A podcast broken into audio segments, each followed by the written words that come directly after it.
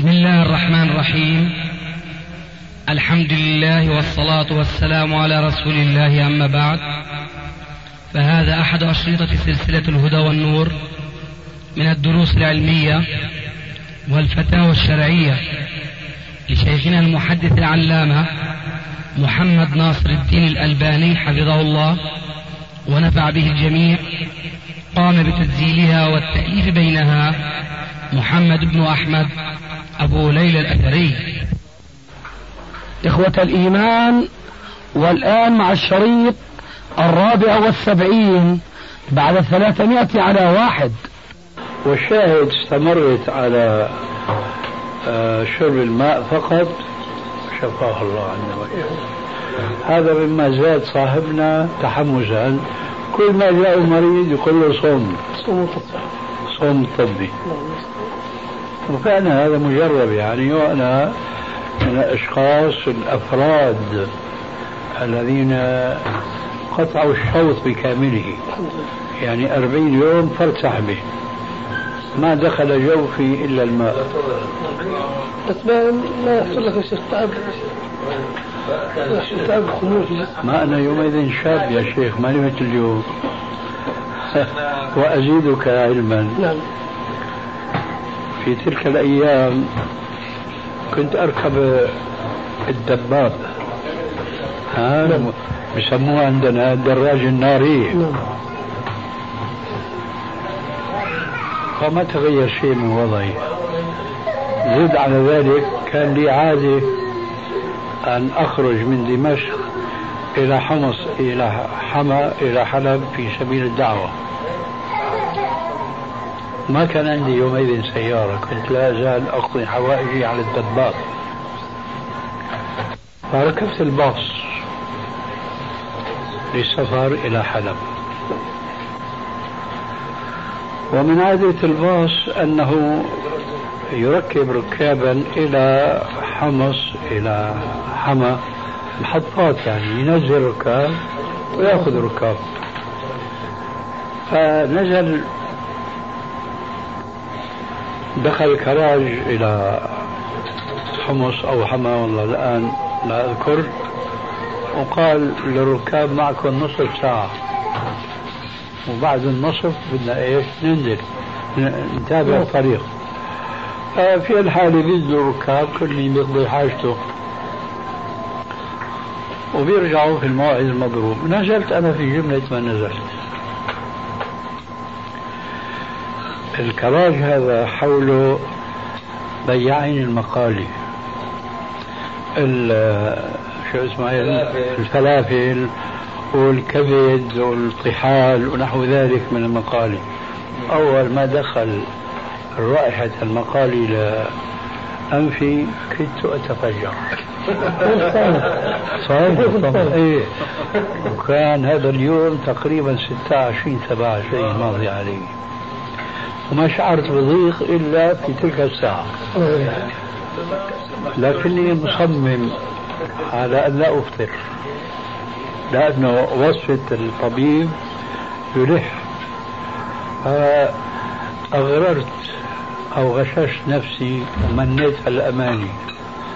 صرت أقدر أمام المقالي أشبعها رائحة ولا أذيقها طعاما. هكذا حتى قضيت نصف ساعة. وجاء وقت انطلاق السيارة فركبتها. شيخ ما قلت اشرب مي بعديها يعني ما ما في رغبة لشرب الماء. والحقيقة وهذا أظن ملاحظة لدى جميع الناس. والعكس بالعكس.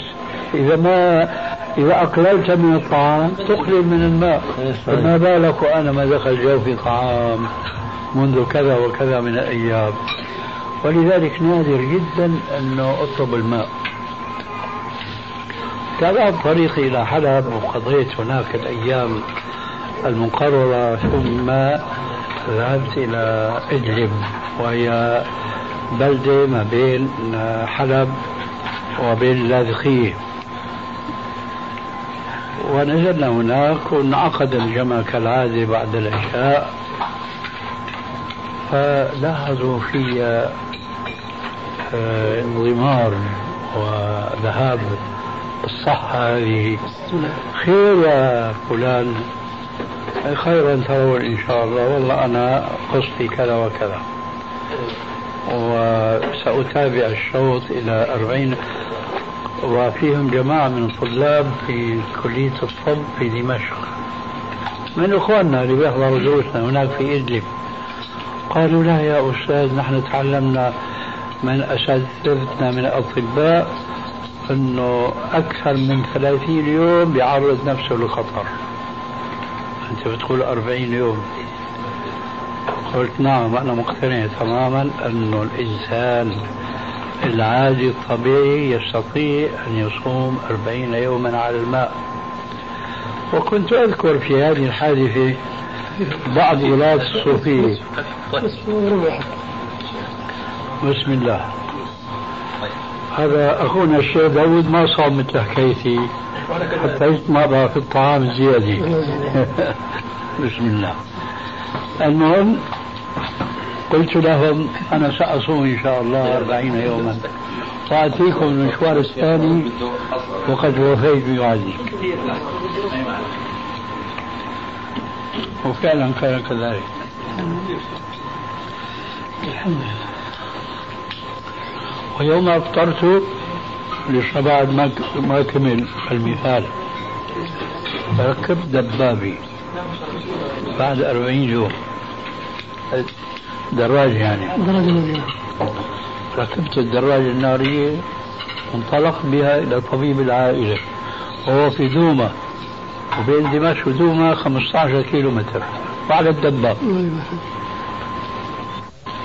شيخنا شيخ شعيب الرؤوف في إحدى تعليقاته على السير ذكر قصة صومك لكن بدون الاسم كالعادة قالوا نعرف بعض الناس صاموا أربعين يوما لا يأكلون طعاما إلا على الماء. اللي أنا فهمت شو قصدها ورحت من عادة الإخوان المسلمين لما بيدخل أحدهم جعلوا شعارا لهم أنه بيسلف كل واحد من الجالسين سلام. السلام عليكم السلام عليكم السلام عليكم. هذا خلاف السنة لأن هذا مبني على التكلف والتصنع. والسنة دخل ألقى السلام على الجالسين كلهم مرة واحدة السلام عليكم. فإذا كان الجمع قليلا من الميسر مصافحتهم صافحهم بدون إلقاء السلام. بدون إلقاء السلام مرة أخرى. هم كان الجمع غفير بحيث أنه يصير في شيء من التكلف والحرج أيضا جلس حيث ينتهي به المجلس وقد أدى واجبه بالسلام الأول. أما إذا كان المجلس عدده قليل وألقى السلام لأول مرة فيصافحهم فردا فردا بلاش السلام عليكم سلام عليكم لأن هذا خلاف السنة. واضح الآن؟ طيب.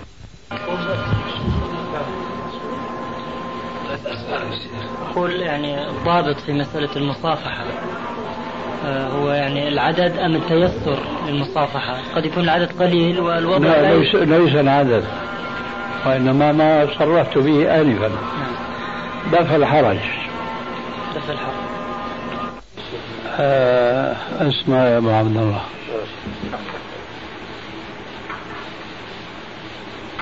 من قال لأبيك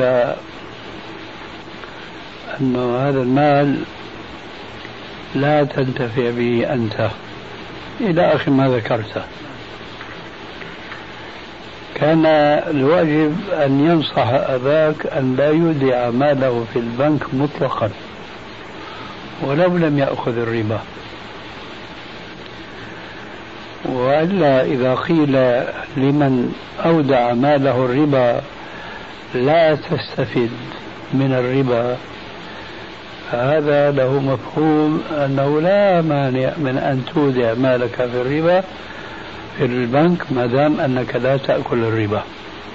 وهذا عين الخطأ لأن النبي صلى الله عليه وآله وسلم كان يقول لعن الله آكل الربا وموكله فأبوك مثلا في السؤال لا يأكل الربا لكنه يؤكله. لا يأكله ولا يطعمه لغيره. يعني هو لا يؤكله للبنك بارك الله فيك. مم. إذا قال الذي أفتاه بما ذكرت آنفا أنه يجب عليك أن لا تتعامل مع البنك مطلقا ولو أنك لم تأخذ الربا. فبيكون نصحه. ثم البقية على الوالد وهو أن يقبل النصيحة. لكن كثير من الناس آه، بيعالجوا الأمور على طريقة أنصاف الحلول فهو بعد أن يعلم بأنه لا لا يجوز أن يأكل الربا ولا أن يطعمه غيره بيقول لك أنا بكفيني ما أكل أنا أما أنا إذا أفدت البنك هذا الله غفور رحيم أيوة. آه. يأتي بقى السؤال الثاني أن هذا الربا الذي يعطاه ماذا يفعل به؟ الصورة التي أنت ذكرتها غير جائزة. لأن هذا المال المحرم لا يجوز أن ينتفع به شخص معين ولو كان فقيرا.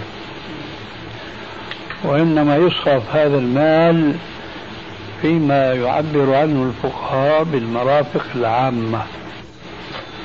يعني بحيث أنه لا تعود المنفعة لشخص معين. فصورة السيارة التي أنت طورتها وذكرتها آنفا وينتفع به شخص معين هذا لا يجوز. الصورة التي ذكرها أخوي أحمد يكون البنك آكل وموكل والذي يضع ماله في البنك كذلك آكل وموكل. هو كذلك؟ لا مش آكل وموكل موكل. ما دام هو لا يأخذ الربا فهو ليس بآكل. لكن تقديم المال ووضعه في البنك هو يؤكل الربا غيره وهو البنك. أما البنك فهو آكل وموكل.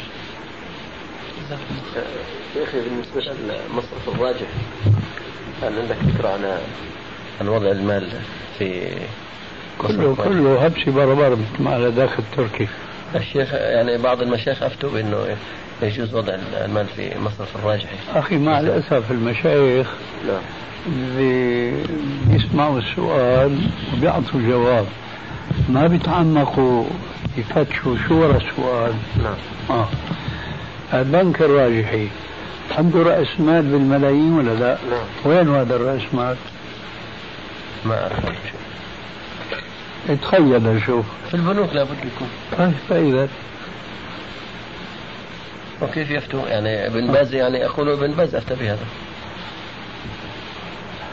أنا هو مضطر إني أصمت شايف شلون؟ يعني ما يجوز ها؟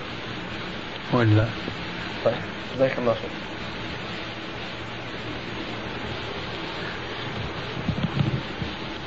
إيش عندك؟ طيب إيش الحل شيخي؟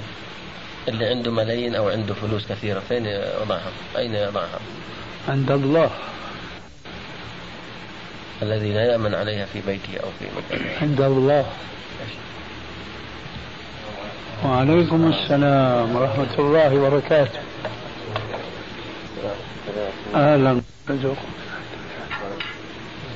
الآية منسوخة هي الآية منسوخة. ما أدري عنها منسوخة أنا أدري أنها منسوخة. نعم. بس من قلوب المسلمين.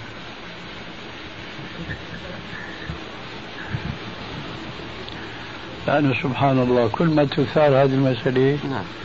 وين يروح فيها؟ مرة سئلت؟ هذا السؤال أنا في بريطانيا. نعم. هناك بالغوا في المشكلة أكثر من البلاد لأنه في قتل وفي لصوص وفي سطو وإلى آخره. وين نروح في المال؟ قلنا له يا أخي هلا كل واحد منكم الله أنعم عليه بألوف؟ أو ملايين. راح يضعها في مكان بيت مكشوف وليس هذا فقط بس راح يرفع راية على البيت اللي فيه هذا المال. هنا كنز ثمين ومحله في المكان الفلاني فعليكم به. ما هيك نظيف فكل واحد بيكسب مال. ما بيعلم أقرب الناس إليه شو مبلغه وشو كميته. أراد الحفاظ عليه بحطه في مكان كما يقول الفقهاء حريز مصون. ولا يعلم الناس إلا من كان يثق به كما يثق بنفسه. ليش بقى خايفين ضروري ترفعوا علم تقولوا إنه هون في مال كثير وفير حتى تعرضوا للنهب وللقتل والسلب هذا بعد الاعتماد على الله. لذلك لما قلت لي وين يروح قلت لك إلى الله. ففروا إلى الله. انفروا إلى أحكامه. فهالآية اليوم تقرأ؟ لكن لا يعمل بها. من أكبر الناس تدينا إذا ابتلي بالمال. وين في المال البنك. كأنه البنك يعني هي الجنة التي لا تبلى ولا تبلى. مع أنه بيعرفوا من واقع البنوك أنه كثير من البنوك سطي عليها وأفلست وأحترق ونحو ذلك. شو استفاد المؤمن ولا شيء. ولا شيء. طيب الله عز وجل خير حافظا وهو أرحم الراحمين. طيب عملية التحويل يا شيخ. تحويل الأموال عن طريق البنوك. إذا كان ما في طريق آخر ما في مانع ضرورة. نعم. صناديق. لحفظ الأموال. يعني أنا صناديق اللي أفتى بجواز الطنطاوي ما سمعت لكن في توجد الآن في- لدى البنوك صندوق مثل خزائن يعني. الأمانات. آه صندوق الأمانات. أمانات إيه، هذا هو من جملة المخارج. في الآية يعني. نعم. لكن هي التجار ما بتناسبهم هي بتناسب اللي بده يحفظ ماله. أما التجار اللي بدهم يعرضوا يعني بضاعة من برا وبده البنك يعني يتخصص في الموضوع بده يكون المال مودع في البنك وليس في الصندوق.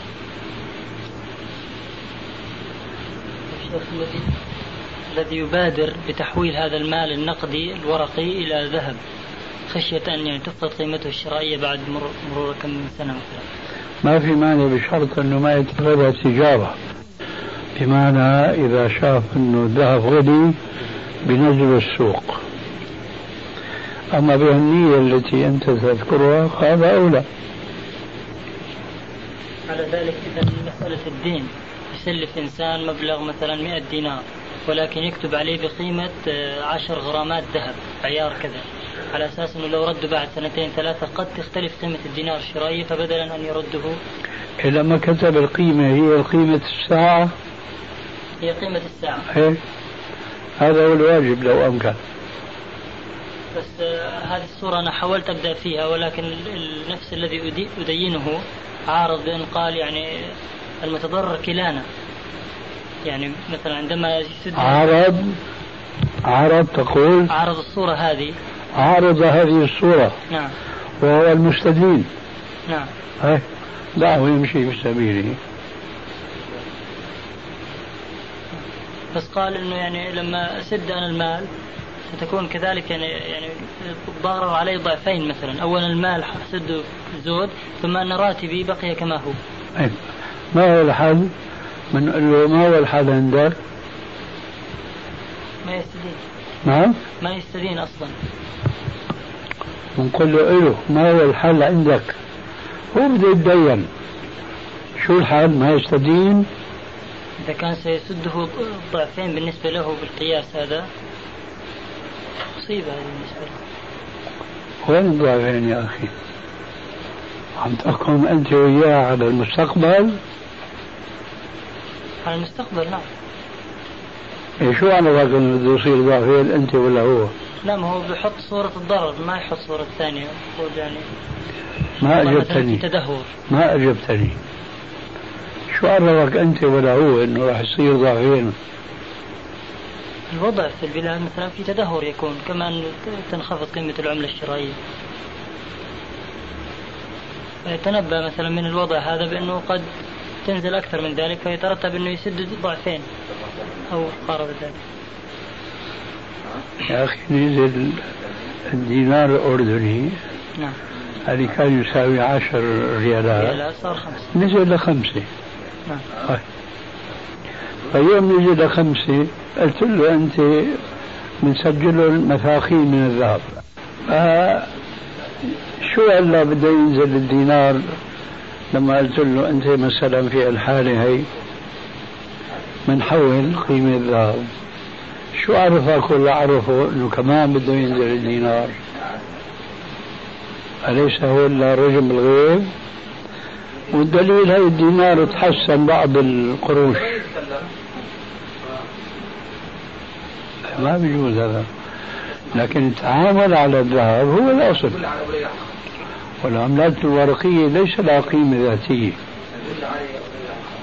فلو أمكن دائما التعامل على أساس الذهب يكون هذا هو العدل. سواء نزلت العملة الورقية أو صعدت ما بيهمنا هذا. لأن الذهب لا بينزل ولا بيطلع. بس العملة الورقية هي اللي بتنزل وتطلع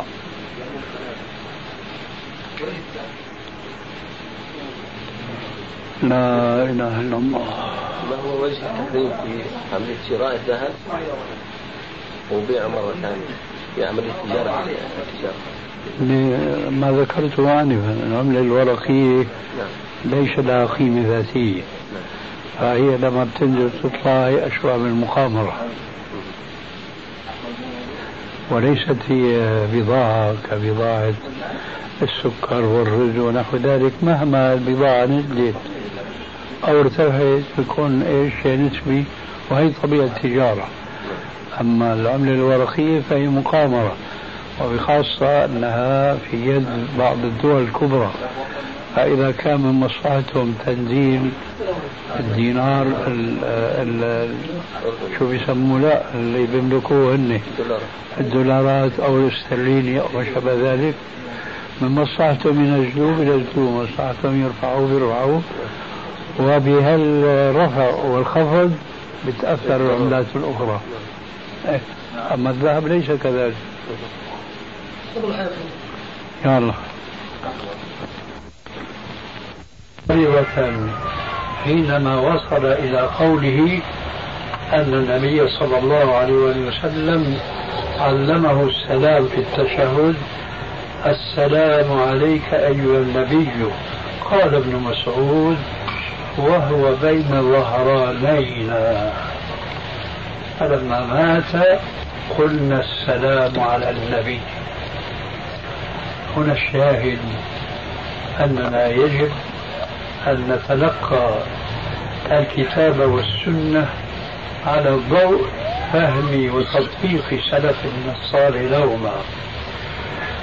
كل من يقف على هذا الحديث وعلى حديث ابن عباس وحديث عائشة وحديث عمر وكلها تدور حول تعليم الرسول صلى الله عليه وآله وسلم التشهد لأصحابه بلفظ الخطاب السلام عليك أيها النبي.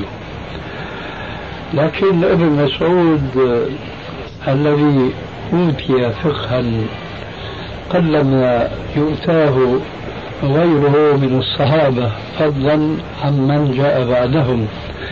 ولذلك كان حريصا في تبليغ علمه إلى من بعده من التابعين من أصحابه. فأدخل هذه الجملة المعترضة بعد أن بلغنا تعليم نبينا صلوات الله وسلامه لنا أن نقول في التشهد السلام عليك أي بكاف الخطاب استدرك هو تعليما لنا فقال وهو بين الظهرانين أي علمنا أن نقول السلام عليك ورسول الله صلى الله عليه وسلم حي. فلما قبض قال ابن مسعود في تمام هذه الجملة فلما قبض قلنا السلام على النبي. إذا نحن نأخذ تعليم الرسول عليه السلام بالسلام عليك بقيد ما دام في حياته. أي إن هذا الحكم كان خاصا بأصحاب النبي صلى الله عليه وسلم وبقيد حياته صلى الله عليه وسلم. فلما قبض قال أصحابه السلام على النبي. لولا بيان ابن مسعود لنا لاستمررنا على التعليم الأول. السلام عليك أيها النبي. لكن لما جاء بيان ابن مسعود وأن هذا الخطاب كان خاصا بحياته صلى الله عليه وسلم عدلنا عن السلام بكاف الخطاب إلى السلام على النبي.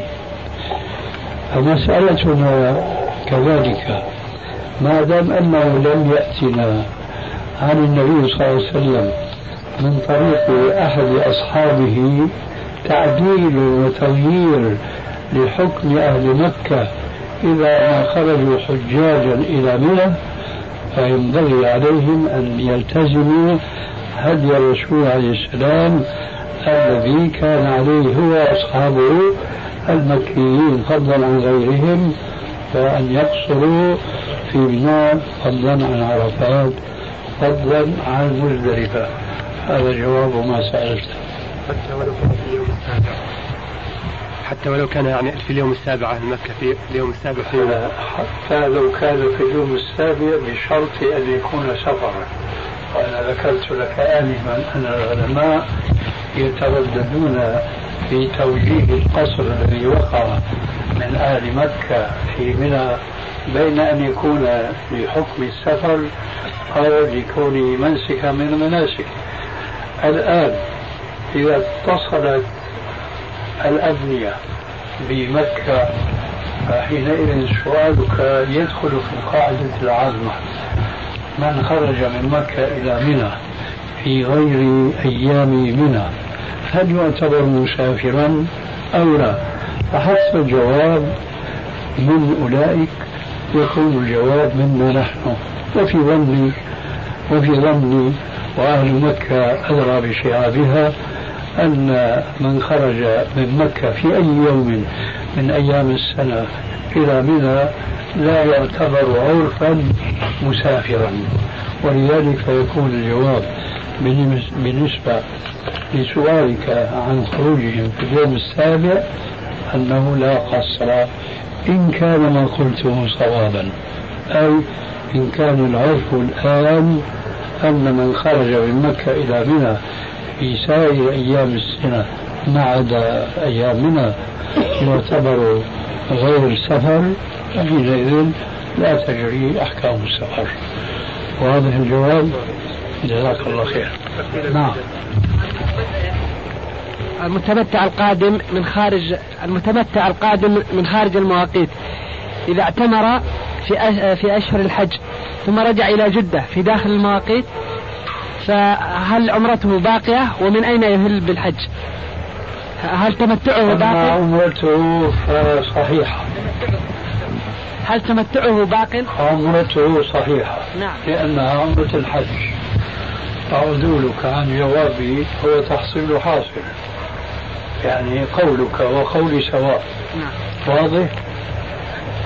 العمرة صحيحة أي عمرة عمرة الحج عمرة الحج فإذا هو تمتع نعم هذا ما يحتاج إلى توضيح آه وإيش السؤال الثاني كان؟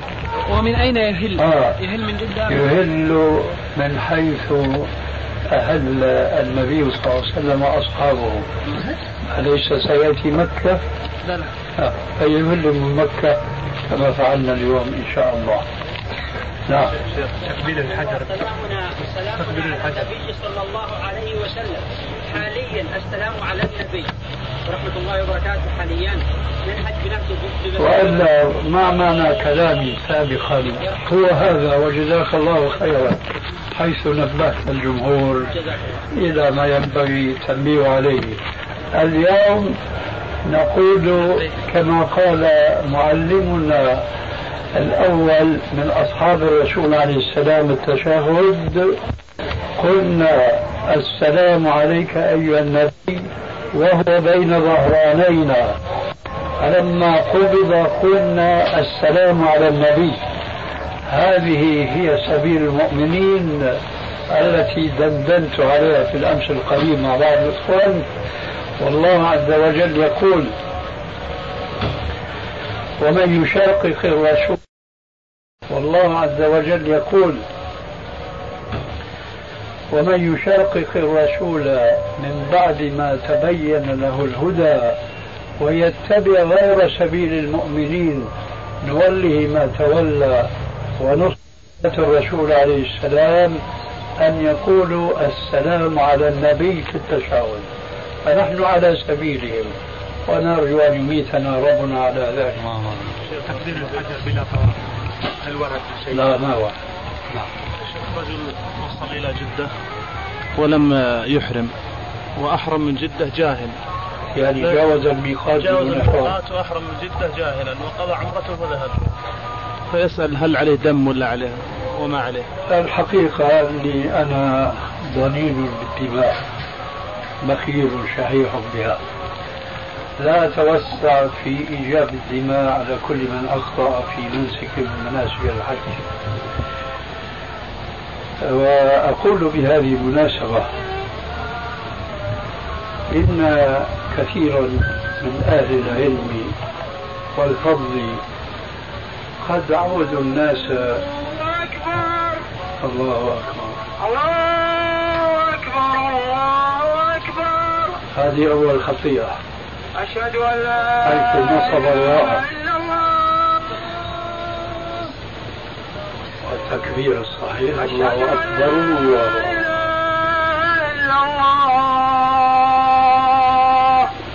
أشهد أن لا إله إلا أشهد أن محمدا رسول الله. أشهد أن محمدا رسول الله. أشهد أن محمدا رسول الله. أشهد أن محمدا رسول الله. حي على الصلاة.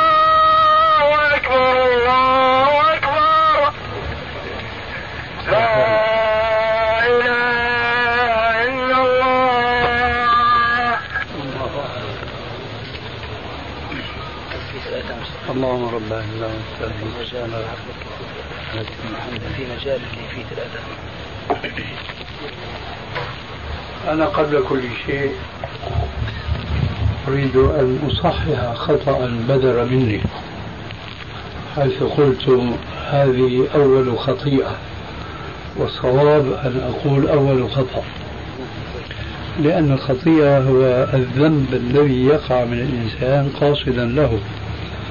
أما الخطأ فكل بني آدم خطاء.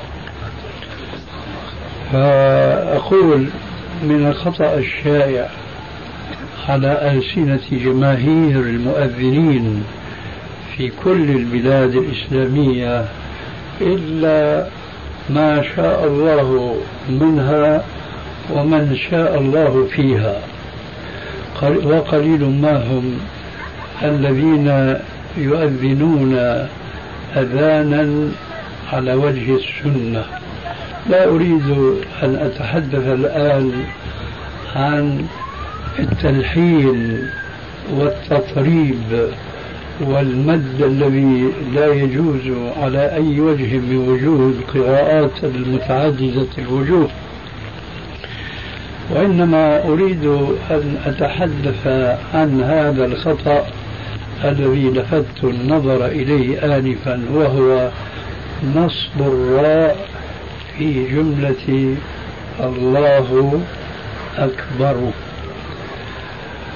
كثير من الناس إذا وصلوا الجملة الثانية بالأولى أو الأولى بالثانية حركوا الراء بالفتحة فقالوا الله أكبر الله أكبر. هذا لحن لا وجه له في اللغة ولا في الرواية. أما اللغة فأنتم أهل اللغة. ومنكم تعلمنا اللغة فإن أكبر خبر لله فهو مرفوع. فما الذي نصبه؟ لا ناصب له إلا أن هناك حديثا. وهذا الحديث مشهور على ألسنة بعض الناس على أنه حديث. والمشكلة في مثل هذا الحديث مشكلتان. أولاهما أنه ليس بحديث والأخرى أنها جملة عربية أسيء فهمها. ما هو هذا الحديث؟ التكبير جزم. التكبير جزم. قيل في بعض الكتب قال رسول الله صلى الله عليه وآله وسلم التكبير جزم. وهذا لا أصل له عن رسول الله صلى الله عليه وآله وسلم إطلاقا في أي كتاب من كتب السنة.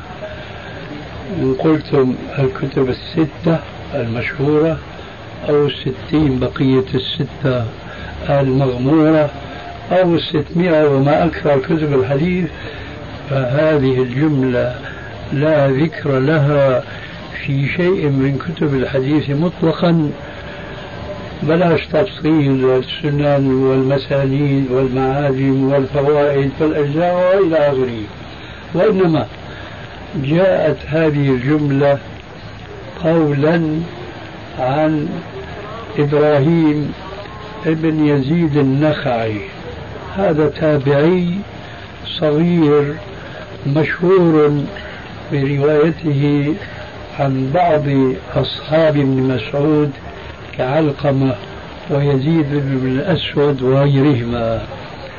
إبراهيم بن يزيد النخعي هذا هو الذي قال التكبير جزم. فما معنى التكبير جزم؟ فسروها بالإصطلاح النحوي. الجزم هو السكون. وبنوا على ذلك بعد هذا الفهم الخطأ بنوا على ذلك أن المجزوم إذا حرك حرك بأخف الحركات وهي الفتحة خطأ بني على خطأ. الخطأ الأول أنه ليس بحديث والخطأ الثاني أنه لا يعني المعنى العرفي النحوي. جزم يعني السكون. وإذا كانت الرواية رواية الأذان كما نسمع في بعض البلاد الله أكبر الله أكبر ورد بعضهم الوصلة حرك الراء المجزومة بناء على ذاك الحديث الذي لا أصل له فقال الله أكبر الله أكبر. خطأ على خطأ. ما المعنى الصحيح لهذه الجملة بعد أن عرفنا أنها لا تصح مرفوعة إلى النبي صلى الله عليه وآله وسلم؟ معناها التكبير جزم أي خطف أي لا يمد كما نرى أيضا ذلك من بعض المؤذنين والمبلغين وراء بعض الأئمة حيث يقول الله أكبر. هذا خطأ. وإنما ينبغي أن يقول الله أكبر. هذا هو مقصد إبراهيم بن يزيد النخعي لقوله التكبير جزم أي خطف. وقد جاء على وزان هذا حديث في سنن الترمذي عن أبي هريرة رضي الله تعالى عنه قال السلام حذف هو بمعنى جزم وهذا مما أيضا يخل به كثير من أئمة المساجد فيوقعون بعض المقتدين بهم في المخالفة لأئمتهم لأن النبي صلى الله عليه وآله وسلم وضع قاعدة للمقتدين فقال عليه الصلاة والسلام إنما جعل الإمام ليؤتم به فإذا كبر فكبروا إلى آخر الحديث. والشاهد أن بعض الأئمة حينما يسلم يمينا ويسارا يقول السلام عليكم ورحمة الله. يمد السلام. هذا خطأ. لأنه قبل أن ينتهي هو من مده لسلامه يكون جماهير المقتدين من خلفه قد فرغوا من سلامهم. وهذا لا يجوز بطبيعة الحال لأن مقتضى الحديث السابق إنما جعل الإمام يؤتم به فإذا كبر فكبروا.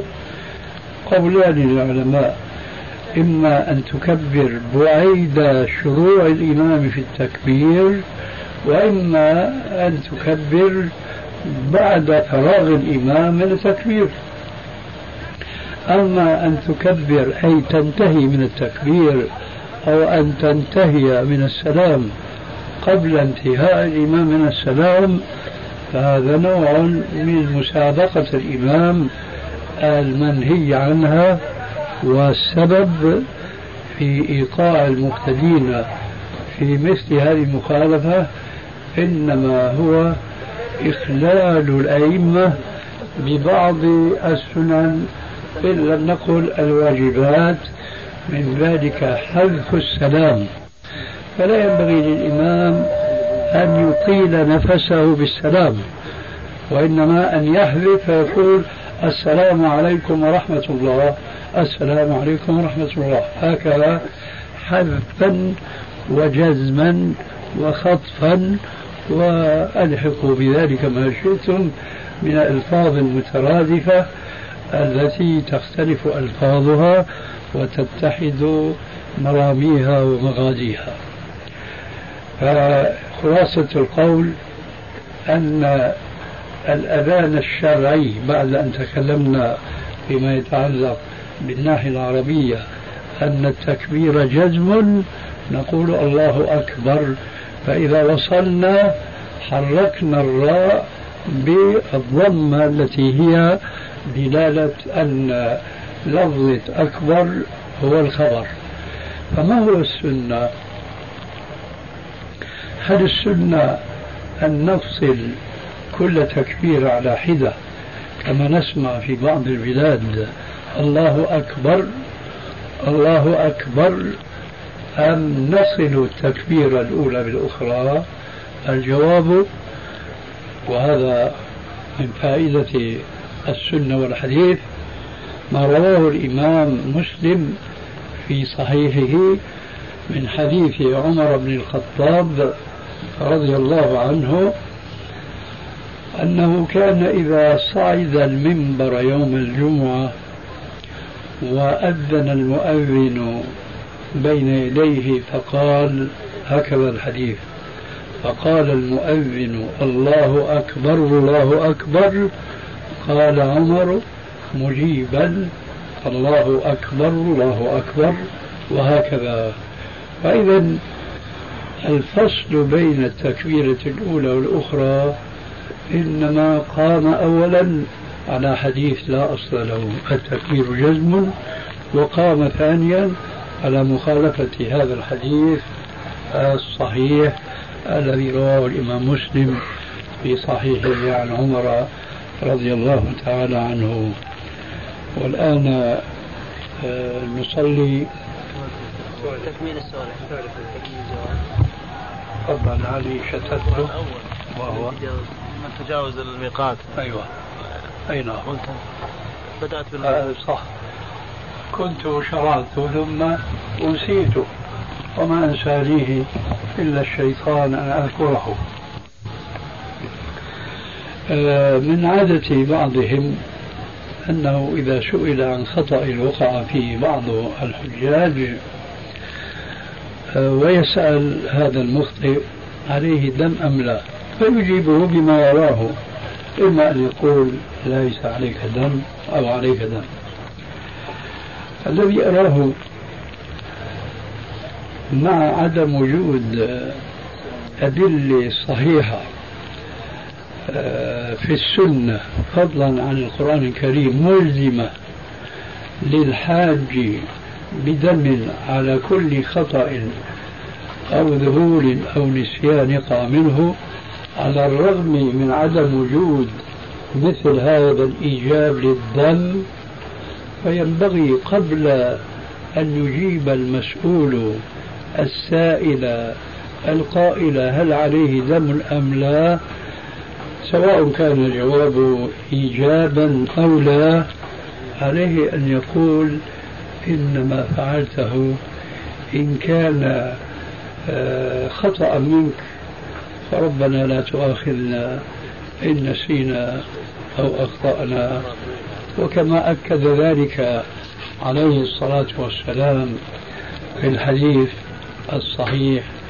وضع والرواية المشهورة في بعض كتب الفقه رفع هذه رواية مرجوحة والرواية الثابتة إنما هي وضع عن أمتي الخطأ والنسيان وما استكرهوا عليه. فإذا كان الذي أخل بنسك من مناسك الحج وقع ذلك منه عن نسيان قلنا بأن المؤاخذة عن الناس مرفوعة. وإذا كان عامدا متكاسلا مهملا للاهتمام بأداء مناسك الحج كما أمر بذلك عليه الصلاة والسلام في حجة الوداع في حديثه المشهور خذوا عني مناسككم فإني لا أدري لعلي لا ألقاكم بعد عامكم هذا. تطبيقا لهذا الحديث يجب على كل حاج أن تكون عنايته متوجهة بكل طاقاته وبكل جهده أن يأتي بها أقرب ما تكون إلى حجة النبي صلى الله عليه وآله وسلم ومن البداهة بمكان أن نعترف أننا مهما حرصنا أن نتبع النبي صلى الله عليه وسلم في عباداته كلها في صلاته في حجته فلن نستطيع أن أن نقارب صلاته. ولكن الأمر كما قيل فتشبهوا إن لم تكونوا مثلهم. إن التشبه بالكرام فلاح فنحن علينا فقط أن نجتهد أن تكون حجتنا كحجة النبي صلى الله عليه وآله وسلم وبالكاد أن نقاربها وأن ندنو أن ندنو منها. فإذا تعمد الإنسان أن يخل بشيء من مناسك الحج فيجب على المستفتى أن يلفت نظره بأنك آثم وأن لا يكتفي بقوله عليك دم. لأن الناس اليوم وبخاصة إذا كانوا من الأولياء الذين يسر الله عليهم الأموال فمن السهل عليه أن يقدم دما. لكن المهم أن يوجه نظر هذا المخطئ عامدا إلى أنه آثم وأنه خالف أمر النبي صلى الله عليه وسلم بعد ذلك إن كان يرى أن على فعله متأثما دم أجاب على ذلك وإلا فلا فالذي أريد أن أنبه عليه هو أنه يجب على المسؤولين دائما أن يدندنوا حول هل عليه اسم أم لا حتى ما يقع مرة ثانية في مثل هذا الإثم بحجة أن كفارته معروفة على حد قول العامة في بعض البلاد العربية. هذه بتعرف ديته؟ اقتله. هذه بتعرف ديته؟ الذي تعرف ما هي ديته؟ اقتله. ما يهمك ما دام أنت باستطاعتك أن تقدم الدية. هذا حض على الإجرام. فقولنا عليك دم معناها بيمشي الحال مهما ارتكب المخالفة ما دام أن الدم يكفر تلك المخالفة. لا ينبغي أن نلفت النظر بأنه آثم إن كان متعمدا أو لا إثم عليه إن لم يكن متعمدا. لقد بلغني عن بعض الفتيات الملتزمات للشرع وعلى منهج الكتاب والسنة. أنهن لما بلغهن قول النبي صلى الله عليه وآله وسلم لا تنتقب المرأة المحرمة ولا تلبس القفازين فنظرا لأنهن تعيشن وهن متنقبات أو متمندلات بالمنديل أي ساترات لوجوههن. وجدنا صعوبة بالغة جدا في نفوسهن. أن يكشفن عن وجوههن وأن لا يتنقبن في الحج أو في العمرة. ولذلك أوجدنا لأنفسهن مخرجا على تلك الطريقة التي لفتنا نظر إلى إنكارها. فقلنا نقدم دما. أي نتنقب ونقدم دما. ترى حينما قال النبي صلى الله عليه وآله وسلم للمحرمات لا تنتقب المرأة المحرمة ولا تلبس القفازين.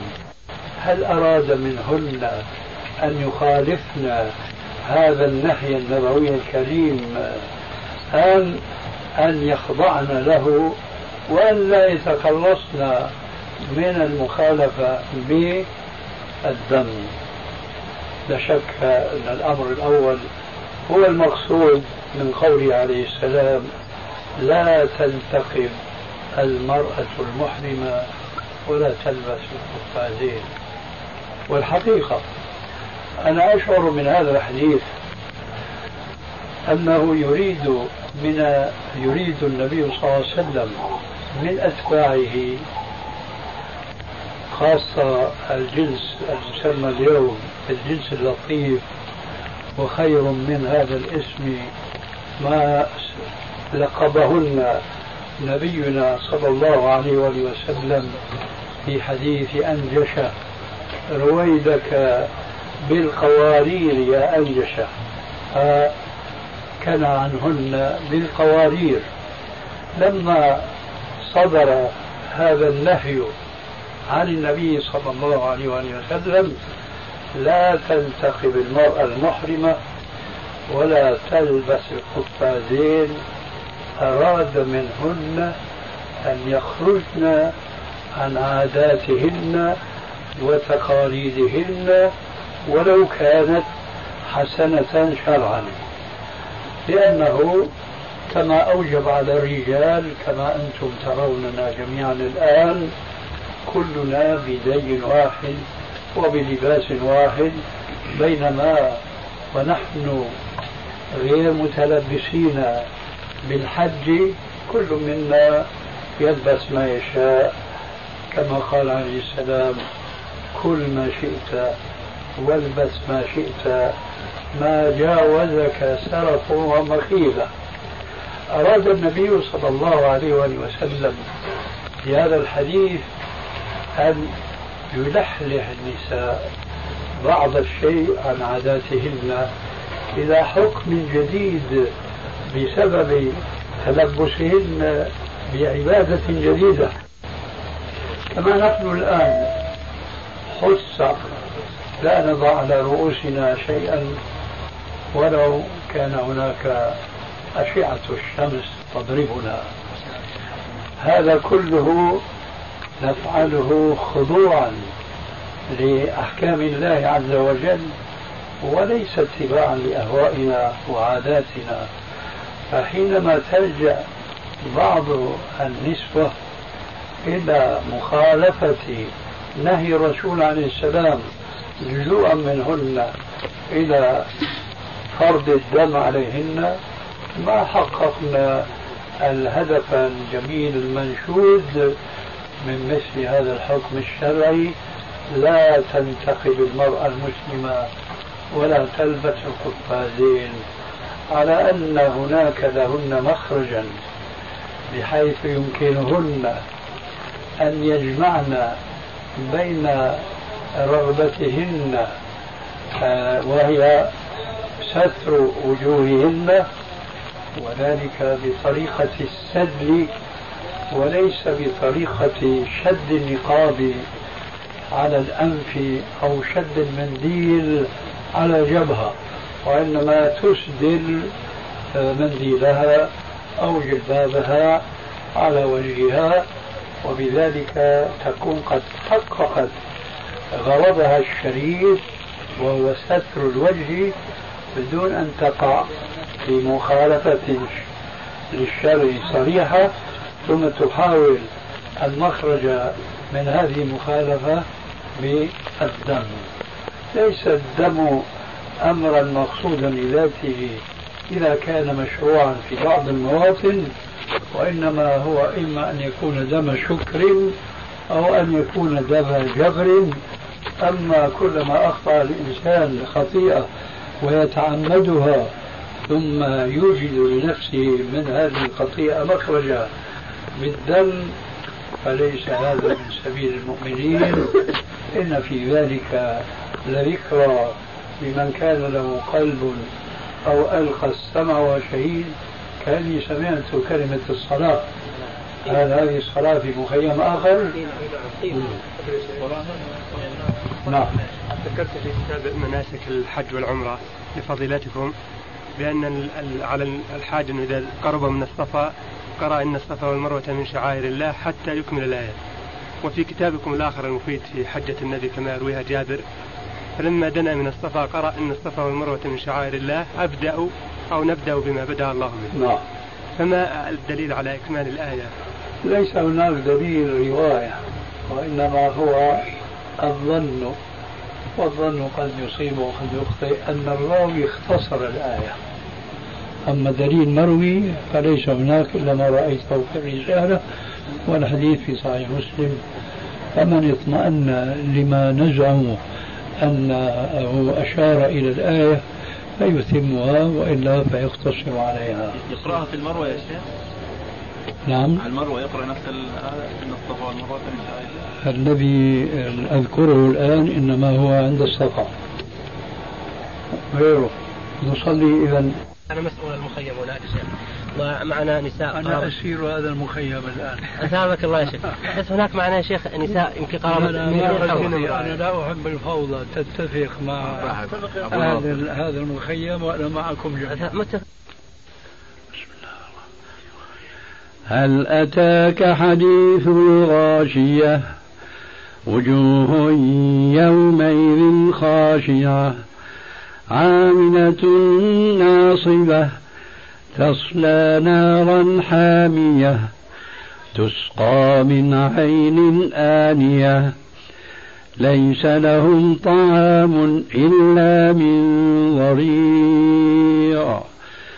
لا يسمن ولا يغني من جوع. وجوه ناعمة لسعيها راضية في جنة عالية.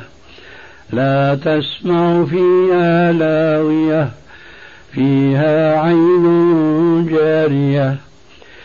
فيها سرر مرفوعة وأكواب موضوعة ونمارق مصفوفة وزرابي مبثوثة.